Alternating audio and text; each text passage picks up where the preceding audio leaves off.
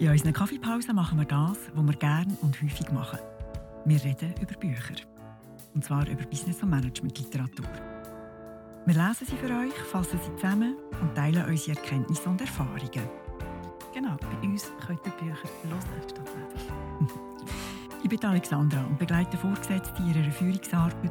Die stellen immer wieder fest, wie viel motivierter und besser und fröhlicher Teams sind mit guten Vorgesetzten. Und ich bin Tanja. Und seit vielen Jahren leite ich Change- und Transformationsprojekte. Und ich sehe darum täglich, wie wichtig das Leadership und Management gerade in solchen Situationen ist. Gestern habe ich eine interessante Geschichte gehört. Und zwar habe ich jemanden lernen kennen, der ein äh, Postdoc gemacht hat an der Stanford University.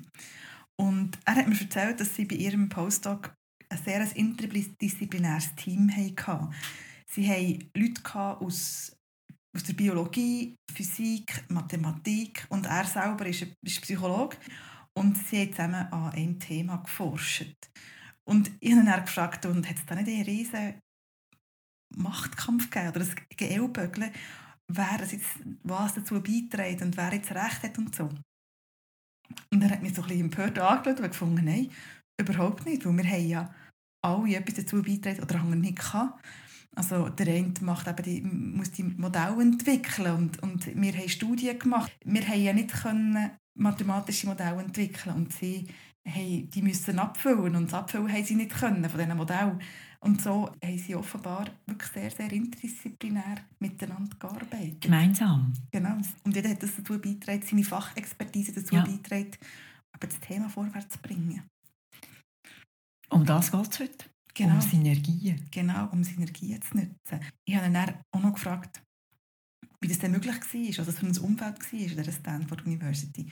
Und er hat mir etwas ganz Interessantes erzählt. Aber das hören wir dann später. Okay. Heute geht es zum zweitletzten Mal um das Buch von Stephen Covey, Die sieben Wege der Effektivität. Oder auf Englisch Seven Habits of Highly Effective People. Und das lässt sich nicht in einer Pause besprechen. Gell? Darum sind wir ja eben schon mehrmals jetzt dran, aber heute das genau. zweitletzte Mal. Wir haben ähm, zuerst die ersten drei Wege besprochen von diesen sieben, wo der persönliche Erfolg beschreiben, wo Tugenden zum persönlichen Erfolg aufzeigen. Und dann sind die zweiten drei Wege gekommen, der öffentliche Erfolg. Und heute sind wir eben genau beim letzten von dem öffentlichen Erfolg, beim sechsten. Was darum geht, dass wir Beziehungen mit anderen Leuten vor allem können effektiv gestalten können. Genau, genau. Ja, das ist so. Und der siebte Weg, der kommt das nächste Mal. Das ist genau. der Abschluss genau. von dem Buch. Ja, Synergie. Tanja, was ist Synergie? Synergie ist, wenn das Ganze grösser ist als die Summe von seinen Teilen. Das ist das, was du vorhin erzählt hast. Jeder bringt mhm. seine Fachexpertise und miteinander kommt etwas raus, wo keiner von ihnen allein hat können, obwohl alle sehr, sehr gut gebildet sind in dem Postdoc. Und es bedingt natürlich, dass sich alle auf den Prozess einlösen, ohne zu wissen, was dabei rauskommt sehr oft. Mhm. Das braucht Mut, das braucht Stärke innen, mhm. das braucht ein gutes Gefühl für die eigenen ähm, Fähigkeiten, so dass man sich wirklich mit dem, was man kann, kann eingehen, ohne sich schwächer zu fühlen oder besser zu fühlen oder anders als die anderen oder das Ganze an sich reissen, sondern wirklich in einem ausgeglichenen Pace eigentlich kann miteinander arbeiten. Und so entsteht Neues. Genau, es ist eigentlich auch ein sehr kreativer Prozess. Und eben ja. genau das, was du gesagt hast, Kreativität bedingt, dass man sich darauf einlädt. Ja. Und was du vorhin gesagt hast, ähm, dass man weiß, dass man seine eigenen Stärken kennt, ist sehr wichtig. Aber was auch wichtig ist, dass man seine eigenen Limiten auch kennt. Oder genau. ich glaube, das ist etwas, was für ganz viele Leute noch schwieriger ist. Mhm. Oder in seinem anderen Extrem. Aber ähm, ja, es kann durchaus auch beängstigend sein, der Prozess von der Kreativität, weil man wirklich einfach nicht weiß, was dabei rauskommt. Das ist so. Und ich kenne ganz viele, ganz viele Führungspersonen, die einfach gerne alles kontrollieren. Und das ist natürlich genau hemmend für Kreativität. Für, eben für Kreativität kommt man noch das Wort Innovation in Sinn. Oder? Genau. Wenn man den ganzen Prozess will, will beherrschen und kontrollieren dann wird wahrscheinlich sehr wenig, sehr wenig Synergie entstehen, die eben dann können zu, einem, zu etwas Neuem führen Genau, das glaube ich auch.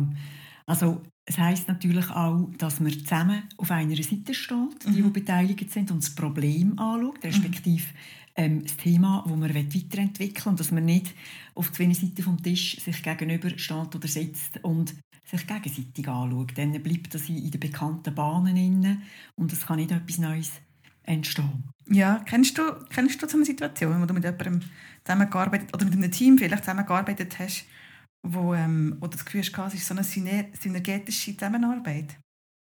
Ja, ja, ich hatte das durchaus schon gehabt, ähm, in einem Projekt, wo es darum gegangen ist, dass man ähm, Themen weiterentwickelt hat.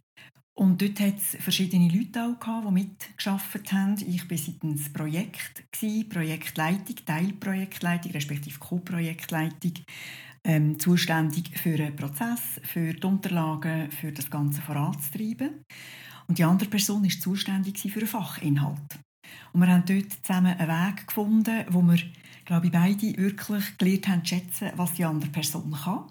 Und, und auch auf das immer wieder zurückgekommen sind und auch immer wieder nachgefragt haben und gewusst haben, allein kann ich es nicht. Es braucht wirklich beide, für, um das zu einem guten Ergebnis zu führen. Und was dort sehr, sehr interessant ist, ähm, es hat ein Vertrauensklima gebraucht und das hat sich auch ergeben, das ist entstanden. Automatisch?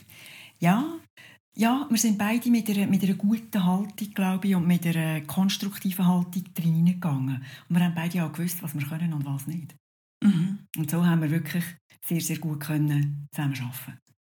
Genau. Hast du auch eine Erfahrung gemacht?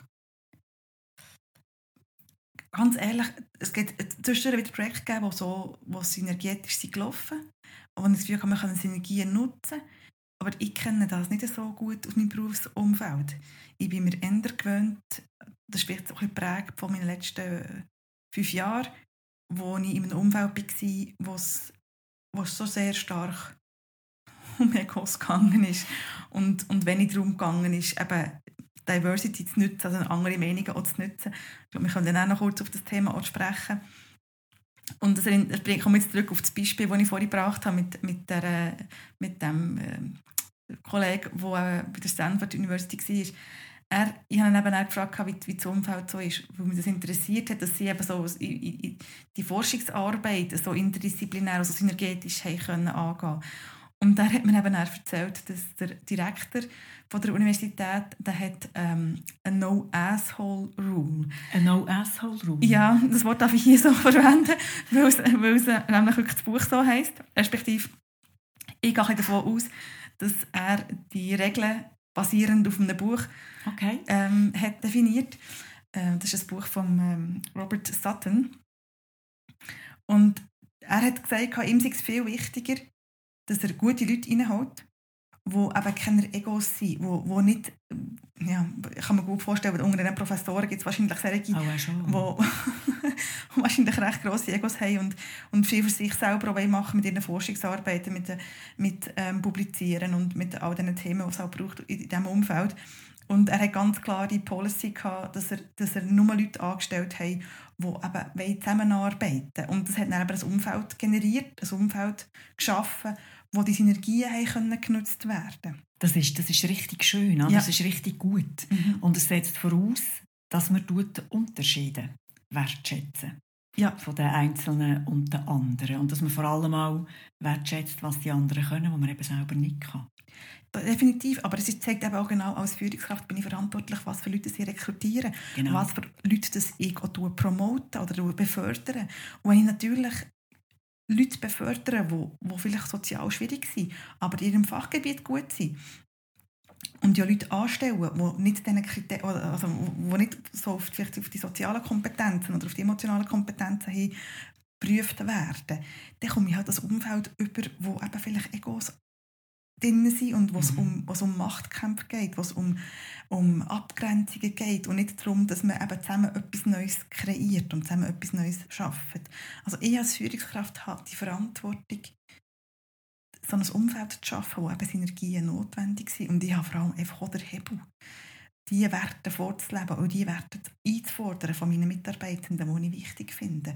Und, und eben wirklich Leute, die sozial unverträglich sind, eben die Assholes, dass man die auch raus befördert, falls sich mal eins ver verirrt im Unternehmen oder genau. sich dorthin entwickelt. Ja. Genau, oder dass man die so begleitet oder lässt begleiten, dass das in einem Maß ist, wo man Fachkompetenz, die vielleicht durchaus nötig ist, gleich hat und, mhm. und den Schaden sehr begrenzt. Oder? Mhm. Respektive kann Fortschritte machen in, in diesen Schwächen offensichtlich, mhm. die vorhanden sind. Ja, das ist ein sehr eindrückliches Beispiel gefunden. Ich war selber nicht tätig, aber das, was ich von ihm gehört habe, hat es wirklich so getönt, als wäre das wirklich das Umfeld, ja, wo man arbeiten Absolut. Und es geht um die Sache. Oder sie haben zusammen etwas erreichen ja. ja. Und wenn sie alle mitmachen, ist es für alle auch gut. Es gibt eine Publikation, es gibt, ich weiß nicht, verschiedene Resultate wahrscheinlich, die für alle gut sind und wo eben, wie ich gesagt habe, einen allein gar nicht können. Also für das kann man auch durchaus dankbar sein, dass man so interdisziplinär etwas erarbeiten Es liegt so auf der Hand ja, eigentlich, ja. oder? In der Führung ist es ja genau gleich. Ja, klar. Wenn man sein Team gross macht und gut macht und sie dann gross und gut sind, dann hat das natürlich durchaus einen sehr positiven Einfluss auch auf die Führungskraft von dem Team. Ja. ja. Genau, und umgekehrt, wenn man das Team klein haltet, dann werden sie weniger gut sein und es ist viel mehr ein Krampf, um gute Sachen erreichen. Das erinnert mich an einen Telefonanruf, den ich gestern hatte, von einem Kollegen, von einem ehemaligen Arbeitskollegen, wo mir gesagt hat, ich wollte im Fall nicht mehr ohne Team arbeiten. Er war vorhin immer so eine Einzelmaske und es hat, es hat sich ein Team aufgebaut wirklich, mit wirklich guten Leuten. Und dann hat er gesagt, hey, was, was soll ich alleine machen? Sie, sie, sie können es ja besser als ich. Ich muss ja, nur managen. Ja, genau. Das ist super. Ich habe viel mehr Zeit für mich, ich habe viel weniger Druck. Es, ja, ich will nicht mehr ohne Team. Ja, das ist eine gute Entwicklung. Sehr, ja. Man hat immer viel mehr ähm, ja, Kapazität und viel mehr Brain, wenn man miteinander ist. Und im Buch steht noch etwas Gutes, finde ich noch, ähm, wenn wir nur unseren eigenen Erfahrungen überlassen sind, dann leiden wir unter konstantem Datenmangel. das hat mir sehr gefallen, der Datenmangel. Ja, wir haben nur unsere eigenen Daten und das lenkt einfach nicht in Nein. unserer vernetzten Welt, in unseren mhm. vernetzten Jobs. Das lenkt nicht, das mhm. ist total einseitig. Genau, und das bringt uns auch ein zum nächsten Thema, oder das Thema äh, Unterschied wertschätzen. Mhm. Wir reden ja so oft eben vom Thema Diversity und man braucht äh, eben, sei es Mann, Frau, sei es Nationalität, sei es ähm, sexuelle Orientierung oder Alter. Es gibt ja, ja tausend, tausend Formen von Diversity ich sehe einfach immer wieder, dass man so viel von diesem Thema redet. Aber wenn es dann eben darum geht, es zu leben, dann, dann ähm, ist, sind sich die Leute nicht bewusst, dass, dass es anstrengend ist. Genau. Im Sinne von, es, man muss einen Effort machen. Oder? Es ist nicht einfach, ja, es ist natürlich sehr viel einfacher, wenn alle immer gleich denken. Aber das ist ja so ein schöner Satz im Buch, oder? wo er sagt, bei zwei gleichen Meinungen ist eine überflüssig. Genau, das stimmt. Einer von beiden ist überflüssig. Genau. Ja. Aber das sehe ich als grosses Hindernis eben von Synergien ist das ja, dass so viele Leute, die gleich denken, Leute rekrutieren, die gleich denken. Die auch gleich denken, genau. genau. Und, und dass sie sich gut verstehen untereinander, weil sie eben gleich denken. Und mhm. dass auch ganze Management-Teams gleich denken. Und das ist natürlich so Gift. Das ist einfach, aber es bringt Sachen überhaupt nicht weiter. Ja, und man fühlt sich sehr wohl, wenn, wenn, wenn man gleich denkt wie alle anderen. Es ist sehr ähm, angenehm und gemütlich, oder? Genau. Es ist genau. schön. Aber grundsätzlich finde ich, ist eigentlich, es ist ganz einfach. Ähm, alle Kunden sind divers. Ja. Von, Kunden von jeder hey. Firma sind divers. Also müsste eigentlich die Diversität abgebildet sein innerhalb von der Firma. Weil sonst kann man nicht Kunden bedienen vernünftig. Das verstehe ich wirklich nicht. Warum dass man nicht davon umdenken und dass man das nicht sieht. Dass es einfach die Diversity wirklich auch braucht. Auch mhm. mit dem Alter. Ich finde es so etwas Wichtiges dass man, dass man altersgemischte Teams hat, weil einfach jede, jede Altersperspektive und Erfahrung ja. und, und eine Meinung hat, die einfach wertvoll ist und die eben genau unter Umständen auch Kunden widerspiegelt. Es muss nicht, nicht mit dem Produkt gleich sein. Es kann gut durchaus sein, dass man halt nur junge Kunden hat. Mhm. Aber trotzdem, es, es ist einfach, ja, ich finde es unheimlich wichtig, dass man diese verschiedenen Erfahrungen wertschätzt und einbezieht, weil sie, ähm, ja, weil sie wichtig sind. Ja, braucht ein bisschen mehr Zeit und es braucht eine grosse Offenheit und es braucht Mut. Wenn man im Inneren Angst hat, dass jemand kommt, der etwas ganz anderes sagt oder will oder sieht, dann funktioniert das nicht. Nein, und das ist gefestigt sein in sich selbst. Genau, und das sind genau die ersten vier genau. Podcasts, die wir ja. gemacht haben, oder, wo es darum gegangen ist, was habe ich für Werte, was ich mir bewusst bin, was, was habe ich für eine Brille an, also eben meine ja. eigene Erfahrung, meine Perspektive, die sehr wichtig ist für sie. Und dann haben wir ja haben wir von meinen Diversity Friends so geredet, oder? Mhm, genau. und ich eben Freunde, die ich habe, die anders denken als ich, weil sie eben merken, wie ich denke. Ja. das hilft wahnsinnig. Ähm, wir, haben, wir haben ja davon geredet, wie ich selber die Verantwortung übernehme, für was ich, was ich mache und was ich, äh, wie ich mich verhalte, was für ein Ziel das ich habe. Und das ist unheimlich wichtig, wichtige Grundlage für die effektive Zusammenarbeit, respektive für Synergien ja. zu nutzen. Mhm. Genau. Mir kommt auch noch, äh, ich komme wieder mit meinem Netflix-Case, den ich das so cool finde. Ähm, ich habe einen Podcast äh, gehört vom, vom Reed Hastings, vom Co-Founder ja. von Netflix. Und er hat in seiner Karriere erzählt, also er hat über sein Buch übrigens und sagt, dass er, dass er einen wichtigen Managemententscheid völlig falsch getroffen hat und nachher herausgefunden hat, dass eigentlich sein ganzes Führungsteam den Entscheid nicht gut gefunden hat, aber dass ihm das niemand gesagt hat. Und er hat gemerkt, wie wichtig dass es eben ist, verschiedene Meinungen können abzuholen und verschiedene Meinungen, dass sich, dass sich die Leute auch äußern dürfen. Und er hat dann, er hat dann so ein Tool eingeführt, wie sich die Leute dann besser können äußern können, was ich dann auch wieder ein bisschen komisch gefunden habe, ehrlich gesagt. Aber grundsätzlich die Erkenntnis, oder? ich könnte falsch liegen. Mhm, und ich genau. brauche ein Team, das mir das vielleicht auch sagt. Das äh, ist eine sehr wichtige Erkenntnis, finde ich, als, als, als Manager, ja. als Führungsperson, dass ich ja. die Möglichkeit, was ich falsch liege, in Betracht ziehe. genau, da fällt mir ein, des Kaisers neue Kleider. Kannst du dich erinnern an die Geschichte? Alle sagen ihm, ah, ja, genau. schön als seine neuen Kleider sind und der Schneider kommt und macht und tut. Und er hat genau nichts. Ja, das ist super. Nichts. Und niemand sagt es ihm. Und er denkt, ich bin falsch, es stimmt etwas nicht. Aber alle sagen, es sei schön, sie haben doch recht. Ja, das ist eine sehr eine dramatische Entwicklung. Ja, aber es ist, es ist doch genau das, was sehr häufig auch passiert. Mhm. Dass man echt in, in, völlig überzeugt in die falsche Richtung rennt und es sagt einem niemand. Und das ist ja im Privaten genau gleich wie im beruflichen Kontext, dass man manchmal einfach ja, wir haben auch davor gehabt, die falsche Leiter aufrennt. Mhm. Oder, oder die Leiter, nicht die, ja, die Leiter am falschen Ort herstellt. Genau. Wo ihm niemand sagt, hey, die Leiter würde im Fall da die andere Wand stellen, ja. dann kommst du ans Ziel. Genau, das ist ein sehr schöner Gedanke. Ja, und die unterschiedlichen Sichtweisen, die können ja eben trennen, wie wir jetzt gehört haben, aber sie können sich auch auf einer höheren Ebene wieder treffen und gemeinsam nach neuen Alternativen suchen. Und zwar Alternativen, die besser sind als die ursprünglichen Haltungen. Und gell, wir haben Beispiele gesucht. Es, es ist anspruchsvoll, weil wir sind ähm, alle tendenziell nicht perfekt und dass man miteinander zu einer neuen Lösung kommt, die noch besser ist, ist ähm, ja, die hohe Kunst, glaube ich. Ja. Da sind wir wirklich reife und wie sagst du, dein Lieblingswort? Beautifully integrated personalities. Well balanced. Ja, genau. noch. integrated. Genau. Aber das ist der Punkt. Wir haben eine Sichtweise, wir hören andere Sichtweise, vielleicht eine, vielleicht mehrere, mhm. dass wir die nehmen und mit all diesen ähm, Sichtweisen versuchen, eine neue Alternative zu finden. Mhm. Und es wird besser sein.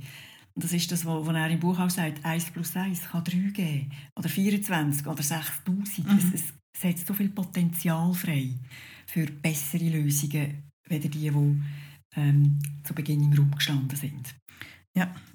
Ein anderes Thema, das er noch anspricht, das mich vor allem interessiert hat, ähm, weil ich halt viel in so Kontext bin von Veränderung und dort sehr häufig das Spannungsfeld antreffen. Und er, er sagt, es gibt das Spannungsfeld zwischen den positiven Energien, also Leute, die positiv denken und vernünftig sind, die wirtschaftlich denken, die logisch denken ähm, und, und, dem, und den Leuten, die negativ eingestellt sind, auch vielleicht auch ein bisschen unlogisch oder unbewusst, sehr emotional handeln. Und das in einem Kontext von Veränderungen kann das Spannungsfeld unter Umständen sehr, sehr stark wachsen. Und wenn man sich nur auf die Leute konzentriert die positiv sind und versucht, mit denen zu arbeiten, wird das Spannungsfeld immer grösser. Und das ist dort, wo es eben auch die Konflikte gibt, wo es mhm. eben vielleicht eben Streik oder Fluktuation oder, oder was die auch immer könnte geben. Das Ganze, die Konflikte dann eskalieren, wenn das Spannungsfeld zu gross wird. Und darum sagt er, dass es wirklich wichtig ist, dass wir auch bei diesen negativen Kräften eben sehr viel ähm, Zeit investiert oder sehr viel investiert, indem dass wir eben unsere, unsere letzten zwei, drei Podcasts anwenden oder Vertrauen aufbaut, dass man zulässt, was sie zu sagen haben oder ihre Ängste sind und dass man eben mit ihnen kann in einen Win-Win-Modus hineinkommen kann, dass man sieht, ja, was braucht es, dass sie eben auch mehr in die positiven Kräfte reinkommen. Aber dass das Spannungsfeld wirklich ganz wichtig ist, auch das aktiv zu managen. Mhm. Ja, das darf man nicht vernachlässigen, weil je mhm. mehr man ins Positive hineingeht und das Negative bleibt, desto grösser wird Spannungsfeld, genau. desto mehr Kraft ist drin. Das ist genau. eine Spirale, die sich Und eskaliert, oder? Und dann plötzlich ja. ja, genau. Ja. Ja. Und wenn man eben in so eine Synergie reinkommen will, braucht es wirklich braucht beide Kraftfelder. Ja. So, liebe Alexandra, ja. sind wir am Ende unserer Kaffeepause angekommen. Also, was nimmst du mit aus der heutigen Kaffeepause? Ich nehme mit den Datenmangel. Das ist super. Der ist, der ist, ist, er, er ist auch lustig. Oder? Ja, Aber lustig. Es, es, bringt genau nichts, auf den eigenen Sachen nur ähm, sich zu basieren und, und zu beharren. Es ist viel spannender, viel kreativer und viel vollständiger auch Daten von den anderen mit in Betracht ziehen. Also Diversity ist eigentlich eine Datensammlung? Ja, genau, ist eine Datensammlung. genau. Der Datensatz für Die nehmen wir mit. Mhm. Genau. Und du? Ähm, ja, für mich ist das Thema Synergien wie die logische Konsequenz von, eigentlich von allem, was wir bisher diskutiert haben in unseren Kaffeepausen. Mhm. Also wenn wir das alles anwenden, müssen wir gar nichts machen, weil wir, wir sind automatisch in einem Umfeld, wo wir Synergien können nutzen können. Wir sind automatisch Personen, die eben Synergien auch können nutzen können. Und ähm, ja, ich bin... Äh, ich bin relativ weit davon entfernt. Nein, du bist auf bestem Weg. wir sind auch auf bestem Weg. Aber es ist, ähm, ja, es ist, es ist eine grosse Herausforderung, finde ich wirklich. Und finde es aber auch sehr, ja, finde es sehr spannend. Ja, sehr. Und es ist auch nicht jeden Tag gleich. Wir haben nicht immer ja. die gleichen guten Tage. Es braucht, glaube ich, gute Tage, um, um sich an die Sachen zu erinnern und, und entsprechend auch sich verhalten. Aber es ist sehr entspannt. Ja, definitiv. Das ist schön. Genau. Ja, und der Denkanstoß, den wir heute mit auf den Weg geben ist ähm, in einem Konflikt zum Beispiel versuchen herauszufinden, was fehlt. Fehlt Datenbasis, haben wir noch nicht genug gut zugelassen und verstanden. Geht es nicht um einen Win-Win-Ansatz oder Lösung, sondern würde jemand verlieren und ist es wegen dem Konflikt. Ähm, ja, und nachher versuchen, den Boden zu legen, für eben Synergie zu ermöglichen. Genau. Alle sieben Podcasts durchnachen und schauen, wo das Problem liegt von diesem Konflikt. Genau. genau. Also, dann ähm, gehen wir weiter Synergien schaffen. Ja, das ist so. Und das nächste Mal eben werden wir ähm, das Buch abschließen und uns noch darüber unterhalten, wie können wir dann langfristig die Synergien aufrechterhalten.